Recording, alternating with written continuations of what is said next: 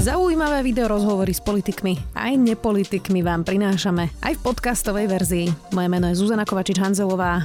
Vítajte pri relácii Rozhovory ZKH v audioverzii. Podpora Vladimíra Putina na Slovensku výrazne klesla. Naopak stúpa podpora na to, až dve tretiny ľudí vidia v Rusku hrozbu, no prieskumy agentúry Focus ukázali aj to, že hoci je vojna na Ukrajine pomerne jasná, Vladimíra Putina vníma stále pozitívne každý štvrtý Slovák. Viac už so sociologom Martinom Sosiekom, šéfom agentúry Focus. Vítajte. Ďakujem pekne, dobrý deň. Kto vníma vlastne Putina pozitívne? Vieme povedať, že čo to je za človeka? Aký typ to je? Musím povedať, že tu do veľkej miery platí takéto rozdelenie spoločnosti na ten koalično-opozičný tábor. To neznamená, že, dobre dopoviem, že to pozitívne, pozitívnejšie vnímanie je jednoznačne primárne medzi voličmi opozície, to znamená Smeru, Kotlebovcov a republiky. Takéto troška stále pozitívne, ale nie až tak pozitívne ako v prípade týchto troch elektorátoch je v prípade hlasu a a, a sme rodina, presne mm-hmm. tak. A potom máme vlastne tie elektoráty, kde to vnímanie stále, je tu ešte nejaká časť, povedzme 10 až 15% voličov tých strán, ako je SAS, Progresívne Slovensko, Olano, prípadne za ľudí, kde to vnímanie, to pozitívne sa naozaj už pohybuje na relatívne nízkych alebo na veľmi nízkych číslach. To sú tie politické preferencie, ale je to aj nejaký typ, uh, myslím teraz vekovo uh, alebo pohlavím, uh, dá sa to povedať takto nejako? Z hľadiska týchto demografických charakteristík mierne pozitívnejšie vnímanie, pokiaľ si pamätám, je medzi mužmi, ale ten rozdiel bol naozaj len pár percentuálnych bodov. A, a ono z hľadiska, z hľadiska toho veku je to tak, že síce s vekom stúpa, ale predsa len po nejakej 60, 60 alebo 65 keď dochádza k istému zlomu, ako keby tí ľudia, ktorí možno majú v takej tej čerstvejšej pamäti, a nehovorím, že priamo sa zúčastnili samozrejme v druhej svetovej vojny, alebo, alebo teda majú svoju bezprostrednú skúsenosť, ale možno to majú viac zažité, že je to predsa len tá nejaká možno prvá generácia po tom období tak tam to, pozitívne vymedzenie sa voči Vladimirovi Putinovi je menšie ako mm. povedzme v tých stredných vekových kategóriách. Prosto vedia, čo to je vojna, takže vnímajú to negatívne. E, inak vyšlo aj teda to, že dve tretiny obyvateľov Slovenska e, si myslí, že konflikt na Ukrajine je nevyprovokovanou a neospravedlniteľnou agresiou Ruska. A to, že za vojnu na Ukrajine je zodpovedné NATO na čele z USA si zároveň myslí 44,8% opýtaných. Uh, tak to sú také veci, ktoré si priamo odporujú, ale evidentne z tých čísel, ktoré ste mali v tom prieskume pre Globsec, vychádzalo, že niektorí ľudia museli povedať obidve tie protichodné veci naraz. Áno, matematicky to nesedí, keďže keď to spočítame, tak je to viac ako 100%, dokonca výrazne viac ako 100%, to znamená, že je tu nejaká a nie úplne malá časť voličov, ktorí tieto dve veci v podstate s nimi súhlasia súčasne, čo sa nám môže zdať ako, nielen zdať, ale je to teda ako oxymoron. nejaká oxymorona, respektíve nejaká taká tá kognitívna havária, zvykneme tomu hovoriť, a, že tie veci by jednoducho akože nemali súčasne platiť. Na druhej strane, a, za tie roky, čo teda robím a, v oblasti výskumu verejnej mienky, je to niečo, čo sa prirodzene ako keby objavuje v tých názoroch. Jednoducho tie názory nie sú úplne, že jasné, číre, vyprofilované. Častokrát presne dostávam tie otázky, ako, ako je to možné a my to zvykneme, alebo aj vy novinári to zvyknete porovnávať voči nejakému ideálnemu voličovi, že teda ako je možné, že tento volič má takýto názor, ale naozaj tá, tá jednotiaca premena tých ľudí je, že volia jednu stranu, ale to neznamená, že na všetko ostatné majú rovnaký názor. V čom je ale samozrejme rozdiel je v tom, že, že opäť je úplne jasná jasné to rozdelenie krajiny podľa toho koalično-opozičného aspektu to je úplne jasné, akože v mnohých eh, týchto, týchto názoroch, eh, že podstatne častejšie nájdeme podporu na to, respektíve súhlas s tým, že to je teda nevyprovokovateľná nevyprovokovaná agresia Rúska voči Ukrajine v tých koaličných táboroch. Naopak, menej často to nájdeme práve vlastne v tých opozičných táboroch. Dobre, čiže inými slovami ten človek si povie, že no veď dobre, bola to agresia Ruska, ale aj to USA má za ušami, ako keby toto je tá...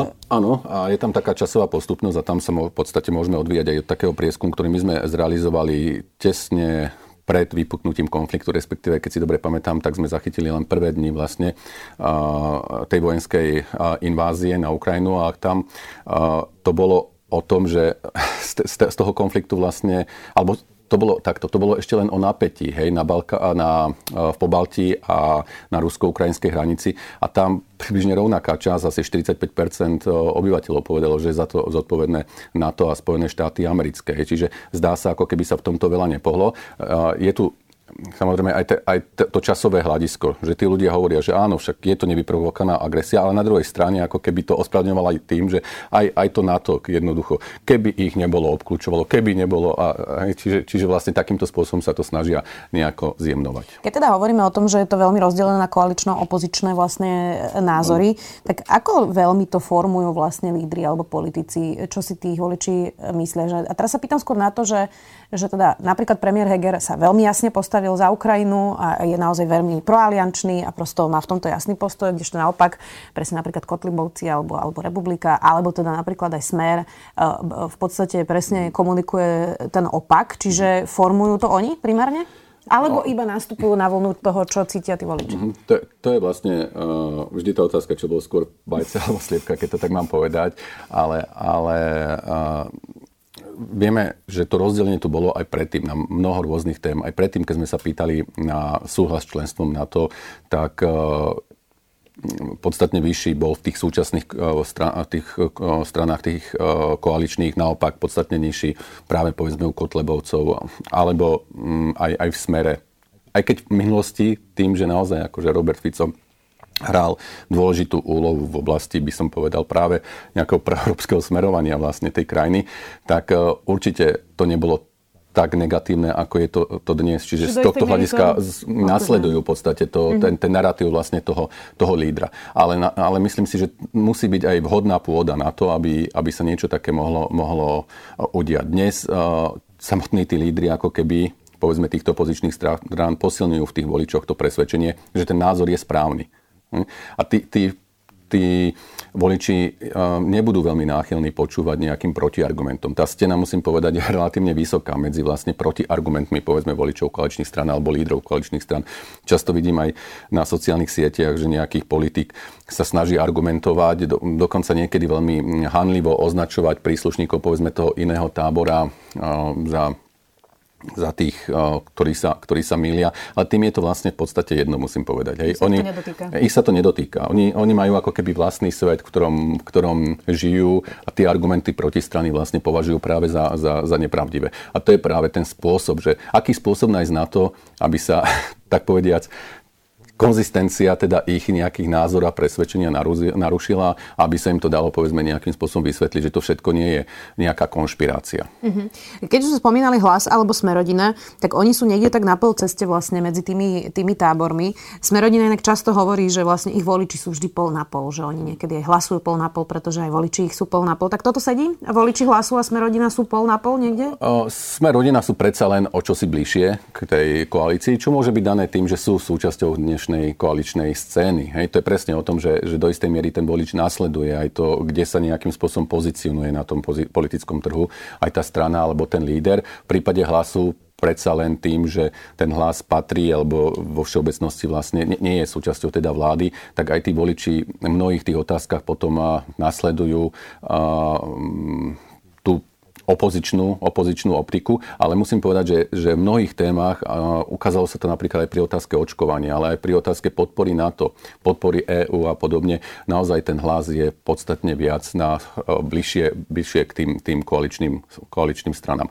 A ešte teda jedna poznámka vlastne ma napadá k tomuto, že sme rodina na jednej strane a hlas na druhej strane. No, to je dané aj tým, že tieto strany uh, a výskumy to vlastne ukazovali aj v minulosti, do seba nasali nemalú časť tých pôvodných voličov Smeru. Povedzme, no, zoberme si ten Smer v roku 2012, ktorý mal takmer 45% vo voľbách.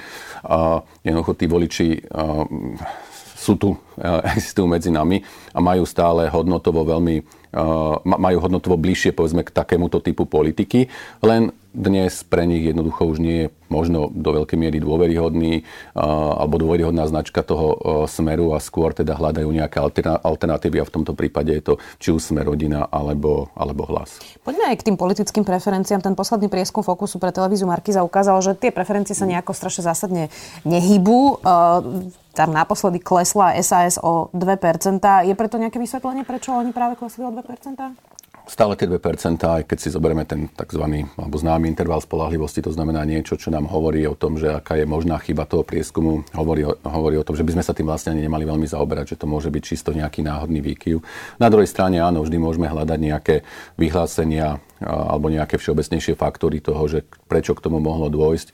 Tu jednoznačne my sme začali zber, myslím, že v stredu, v nedelu bolo, bola relácia na telo, keď, si, keď sa nemýlim a tam Richard Sulík povedal vlastne o platbe za energie v rubloch, v rubloch čo možno, potom sme zberali mi ešte nejaké ďalšie 3 dní pre časť tých voličov jednoducho to mohla, pre voličov SAS toto mohla byť nejaká vec, ktorú možno vyhodnotili uh, chvíľkovo situačne ako niečo, čo ich zneistilo, ale nemám na to, alebo nemáme na to priamo dáta, že toto je ten jediný faktor, ktorý k tomu viedol.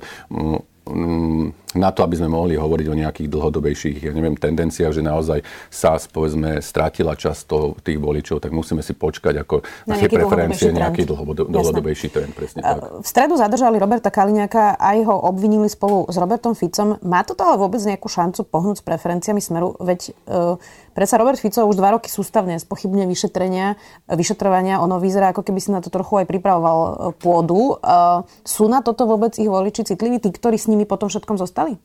O, myslím si, že nie sú veľmi citliví, pravdu povediať. A to je presne o, tom, o tých témach, o ktorých som hovoril, že uh, oni majú dnes uh, alebo tí ľudia majú dnes, uh, sú, sú presvedčení o svojej pravde, o tom, ako funguje policia, ako funguje prokuratúra a vidia v tom uh, jednoducho nejakú hru ktorá je namierená proti Robertovi Ficovi, proti Robertovi Kaliňákovi. Čiže z tohto hľadiska a ja si myslím, že, že tento, priamo tento úkon a ich nejakým spôsobom nezneistí. Dokonca jednoducho to budú považovať, e, že to je práca, komplot. áno, mhm. komplot, presne tak. Vieme už povedať, že či má nejaký efekt na voličov odsudenie Mariana Kotlebu a to, že stratil mandát? Nevieme zatiaľ povedať. E, v tom poslednom prieskume sme to, e, myslím, že ešte celkom nezachytili ne, nezachytili. Čiže nevieme, nevieme to dnes povedať.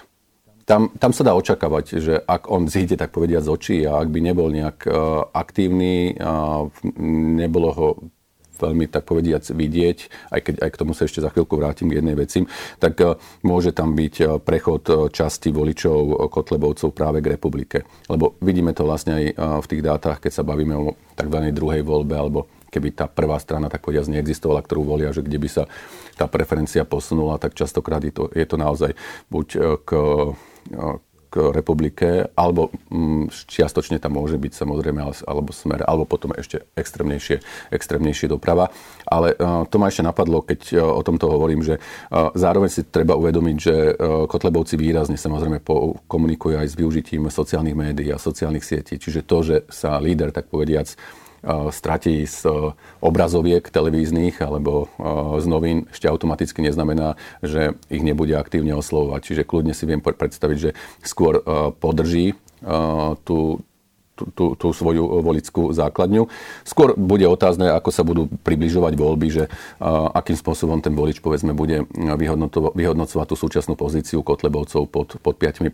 Hej, či sa tak povediac zlakne a dá povedzme ten hlas niekomu inému, Jasne. alebo pôjde aj napriek tomu uh, k takejto voľbe. Ostatne ten trest mal byť pôvodne, že mali teda sedieť na tvrdo, nakoniec je to len podmienka, čiže Facebookové hm. videá si môže točiť úplne, úplne pokojne ďalej. Um, hoci tá vojna je hrozná, komu pomohla vlastne vlastne, teraz myslím práve preferenčne alebo politicky. Uh, vidíme, že, že premiér Heger je výraznejší, Jaroslav Naď uh, je výraznejší a napríklad nepopulárny Igor Matovič uh, u voličov, teda z tých prieskumov to tak vychádza, je vlastne niekoľko mesiacov v úzadí, tak napríklad Olano to pomohlo? To Olano sa stále vlastne pohybuje niekde na rozmedzi tých 8%. To znamená, vo všeobecnosti vlastne je, je to zaujímavé a konštatovali to už aj iní komentátori, že preferenčne, ako keby tie preferencie teda nereagovali veľmi na to, čo sa deje u nášho východného, východného suseda.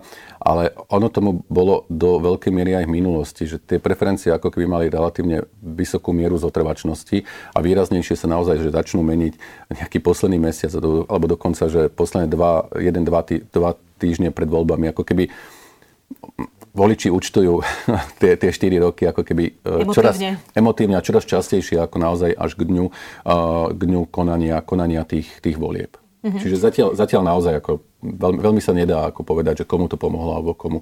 Možno individuálne. Individuálne ako sú ďalšia moja otázka, prezidentka Čaputová, to je individuálne, že či to teda pomohlo alebo uškodilo jej klesla podpora alebo teda dôveryhodnosť. Mm-hmm. Pritom ona vystupuje celkom koncenzuálne, keď sa človek na to tak komplexne pozrie, ale je pravda, že Smer si ju zvolil za nejaký terč a teda e, pomerne výrazne na ňu útočí. Tak toto je ten dôvod, prečo jej klesa podpora? Ja si myslím, že sú e, dva e, dôvody poklesu. To, čo my sme vlastne zaznamenali ako ten 10 percentuálnych, 10 percentuálnych bodov, pokles z 52 na 42 od novembra do februára, je, je relatívne dlhé časové obdobie, je to viac menej štvrt rok. To znamená, že pravdepodobne, a my to vlastne aj zdať vieme, že ten pokles nebol, že, že to nebol, že to padlo náraz o tých 10%. Máme vlastne aj nejaké interné merania práve vlastne z decembra a tam sme videli, že už že tam to padlo o 4 percentuálne body a potom to padlo vlastne o ďalších 6 percentuálnych bodov. Treba povedať, že v decembri nebola prezidentka Čaputová terčom len opozičných politikov alebo Roberta Fica, ale stala sa do istej miery aj terčom koaličných politikov. Viacerí sa koaliční politici, alebo niektorí sa do nej opreli práve preto, že hovorili o nejakých konšpiračnom stretnutí s Petrom Pelegrínim. Boli tam viaceré vymedzenia a kritiky, ktoré sa týkali e, názorov e, prezidentky na premiéra Hegera. Čiže bol tam, tak povediac, do istej... Spálili na ňu z každej strany? Spálili na ňu z každej strany a teraz ja nehovorím, či sa to má alebo nemá, len tým chcem, tým chcem povedať, že tie dáta ukazujú, že tam nebol pokles len v rámci vlastne tej opozičnej časti tej politickej scény, ale aj tej koaličnej časti scény. Najvýraznejší dokonca v tomto prípade medzi, medzi teda voličmi, volač, voličmi Olano, ktorí tom mm, odkiaľ vlastne aj tá palba do istej miery išla. No a ďalšia vec je, na ktorú netreba zabudnúť. Na jednej strane to bola vlastne tá rámcová zmluva, kde sa musela jasne vymedziť. Kde, z USA. Z, áno, pardon, z, US, z USA, kde samozrejme mohla stratiť aj medzi opozíciou, ale aj medzi koalíciou. A to kvôli tomu, že časť tých koaličných aj politikov a potom možno následne aj voličovi vyčítali tú do, doložku, ako to bolo pomenované, pomenované, ktorú možno táto časť celkom nepochopila, respektíve nebolo jasné, že na čo máme ako, alebo na čo je potrebné vykladať nejakou doložkou tieto, tieto veci. Čiže tam, tam naozaj mohla zareagovať aj časť tej koaličnej časti politickej e, sféry. No a potom tu máme samotnú teda vojnu e, alebo invázie, inváziu ruských vojsk na Ukrajinu a tam e, sa už jednoznačne postavila teda na, na stranu Ukrajiny, kde vieme, že povedala, že nie, nemala by to byť len humanitárna pomoc, ale aj vojenská pomoc, kde jednoznačne samozrejme stratila opäť tie tú dôveru alebo pozitívne body u tých opozičných výrazne viac, u tej časti toho opozičného spektra. Ale opäť, ten, ten ideálny volič tej koalície nie je taký, že jednoducho všetci, všetkých 100% súhlasí s tým, že Slovensko poskytuje Ukrajine okrem humanitárnej pomoci aj vojenskú. Aj medzi nimi sa nájde, ale v menšej miere sa nájdú takíto voliči. Takže ak to prezidentka urobí, tak uh, stratí čas dôvery samozrejme aj v rámci, v rámci tých um, koaličných, koaličných strán. Na druhej strane akože zaujať tu nejaký taký ambivalentný, nejasný postoj od veliteľky ozbrojených síl by bolo asi teda celkom čudné. Mimoriadne zvláštne, áno. Um, tak veľa tu diskutujeme o tej polarizácii spoločnosti. Z toho, čo sme tu vlastne hovorili, tak tá spoločnosť je rozdelená naozaj hlboko a mhm. v podstate tak, že je to jedna a nula, ako keby, že málo je medzi. Uh, to sa z toho asi nedá nejako ľahko von, nie? Z takéto polarizácie? No tie polarizácie, tu sme, sme to už mali aj v minulosti. Mne to naozaj pripomenulo, pripomenulo pardon, takéto obdobie, keď pôjdem od tých 90. rokov, tak uh, na jednej strane sme tu mali taký ten eh, lavicovo-nacionálny eh, blok, eh, reprezentovaný hlavne hnutím za demokratické Slovensko, ale potom teda aj takými tými nacionálnymi stranami a na druhej strane to boli teda stredopravé strany. Ak by sme, SDK, KDH. SDK, KDH, áno. A ak by sme chceli ostať v tomto rozdelení, keď dnes sa naozaj dá, dá uplatniť podstatne zložiť, uh, ťažšie ako v minulosti, pretože dnes tu máme vlastne nejaké strany, ktoré hovoríme, ktorým hovoríme, že uh, antisystémové, respektíve protestné strany, ak nechceme ísť do antisystému. Potom máme strany, ktoré hovoríme, že nejaké populistické a podobne, ktoré boli samozrejme aj pred, predtým, ale je to, je to podstatne zložitejšie. Ale dobre, pre jednoducho skúsme teda uvažovať v týchto dvoch kategóriách, že nejakej, nejakej tej lavicovo-nacionálnej časti a stredopravej, tak ono dnes sa to naozaj vrátilo 50 na 50, 45 na 55, to, to rozdelenie v rámci, v rámci tej spoločnosti, keď sa pozrieme Čiže na tie preferencie. Za mečiarizmu to bolo viac naklonené smerom k tomu, k tomu uh, nacionálnemu, lavicovo nacionálnemu bloku. Potom tie sily sa dosť výrazne vyrovnali práve vlastne po roku, po roku 2000 a tam tie voľby bývali relatívne tesné, keď si spomenieme. A vždy záležalo na tom, uh, či vznikla nejaká nová strana v roku 2002, s ktorou, to, s ktorou to presne tak, s ktorou to zložili, kde jednoducho sa dokázal ako keby ten nespokojný volič, ten stredopravý primárne, lebo od, odtiaľ jednoducho išla primárne akože tá nespokojnosť so smerovaním krajiny, či jednoducho dokázal sa zidentifikovať s nejakou novou nádejou, s novým očakávaním. A myslím, že do istej miery sa aj dnes tento typ strán spolieha na to, že možno tu vznikne ešte niečo podobné, nejaká, alebo nejaká platforma. V Českej republike sme nakoniec videli, že to boli koalície, ktoré vznikali, tak povediac, medzi tými hlavnými aktérmi, s ktorými sa dokázali tí voliči zidentifikovať a vďaka ktorým nedošlo vlastne k prepadu to, tých hlasov. Prečo sa to robí? Je samozrejme ten prepad hlasov, pretože v takýchto situáciách môže prepad jednej strany znamenať, že sa nepodarí teda zložiť tú koalíciu. A máme tu stále teda stranu hlas, ktorá je tak medzi a teda nielen medzi politológmi sa diskutuje o tom, že v prípade, ak by teda Peter Pellegrini vyhral tie voľby, tak ktorou cestou by sa rozhodol ísť, kto by boli tí jeho primárni koaliční partneri. Bude tá drahá nevesta, ako hovoril Boris Kolár, a budú si môcť vyberať. Mm. Um, my sme to už viackrát hovorili, že ten slovenský volič je pomerne emotívny, môžeme to nazvať možno nestabilný. Ono v Nemecku je dosť jasné, kto volí, aké tradičné strany tam ľudia volia. 20 rokov proste nejakú svoju stranu a sú, a sú teda jasne ako keby vyhranení a nie, nie je to také prekvapenie u nás. Mm. Až tretina voličov sa rozhoduje vlastne v deň volieb. Existuje preto nejaké vysvetlenie, prečo náš volič je takýto emotívny alebo takýto impulzívny? Mm-hmm. Tak aj v tých západných demokraciách sa to posúva, to treba povedať, ale u nás je to výrazné, je to dané aj tým, že my máme vlastne zažité tie, tie stranické štruktúry a to stranické rozdelenie tak povedzme ako v západnom svete práve preto, že sa ono bolo vlastne prerušené po tom roku 48, čiže... Bola len jedna strana? Bola, bola presne tak, bola len jedna strana, čiže z tohto hľadiska chýba aj taká tá politická socializácia nemalej časti tej, tej verejnosti. A ďalšia vec je tá, že tu, tu neustále vlastne vznikajú nejaké nové strany s ktorými sa vlastne ako keby, ku ktorým ten volič stále, stále uteká. Ale to nie je tak, že uh, poviem to takto, že, že ak človek urobí nejaký, ak politik urobí nejaký prehmat, to neznamená, že raz a navždy je zabudnutý. On sa dokáže vlastne na tú politickú scénu ešte aj vrátiť, prípadne aj pod nejakou novou značkou, nejakej novej strane a dokáže si opätovne vlastne ako keby získať tú, tú, tú dôveru voličov. A to je zaujímavé na tých, na tých voličoch, že, že dokážu opätovne ako keby vkladať tie, tie nádeje do, do, áno, do relatívne presne, uh, to je presne o tom, o tej pamäti vlastne tých, tých, tých voličov a tá je relatívne krátka. Akože dá sa relatívne rýchlo resetovať diskutovať. Tak ostatne to vidíme napríklad na Robertovi Ficovi, ktorý najprv bol proeurópsky, teraz zrazu hovorí, že buďme neutrálni, čiže uh, volič nemá pamäť. To je asi ten výsledok toho, hej? Aká, nechcem, nechcem úplne, že zovšeobecňovať nemá, ale dokáže robiť relatívne veľké, veľké ústupky. Uh, a ťažko povedať, či je, to, či je to...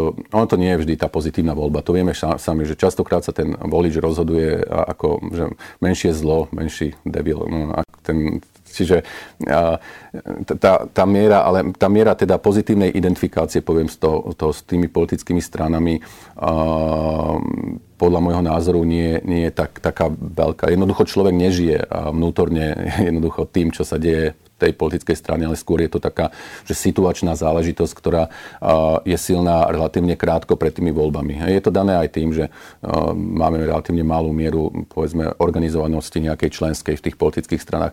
Vôbec tie politické strany, aj tie nové častokrát, ktoré vznikajú, sú horizontálne. To znamená, že nepotrebujú nejaké štruktúry a zakorenenie v regiónoch, ale stačí, že majú keď to tak veľmi preženiem, webovú alebo facebookovú stránku a, a dokážu vlastne vďaka tomu oslovať svojim, svojim voličom. Ale potom samozrejme na to doplatia v prípade nejakej kauzy, kedy tí voliči dokážu veľmi rýchlo opustiť tú stranu a prejsť zasa k niečomu novému. Ostatne to sme tiež videli aj pri Olano, ktoré vyhralo s 25% a potom to šlo rýchlo dole.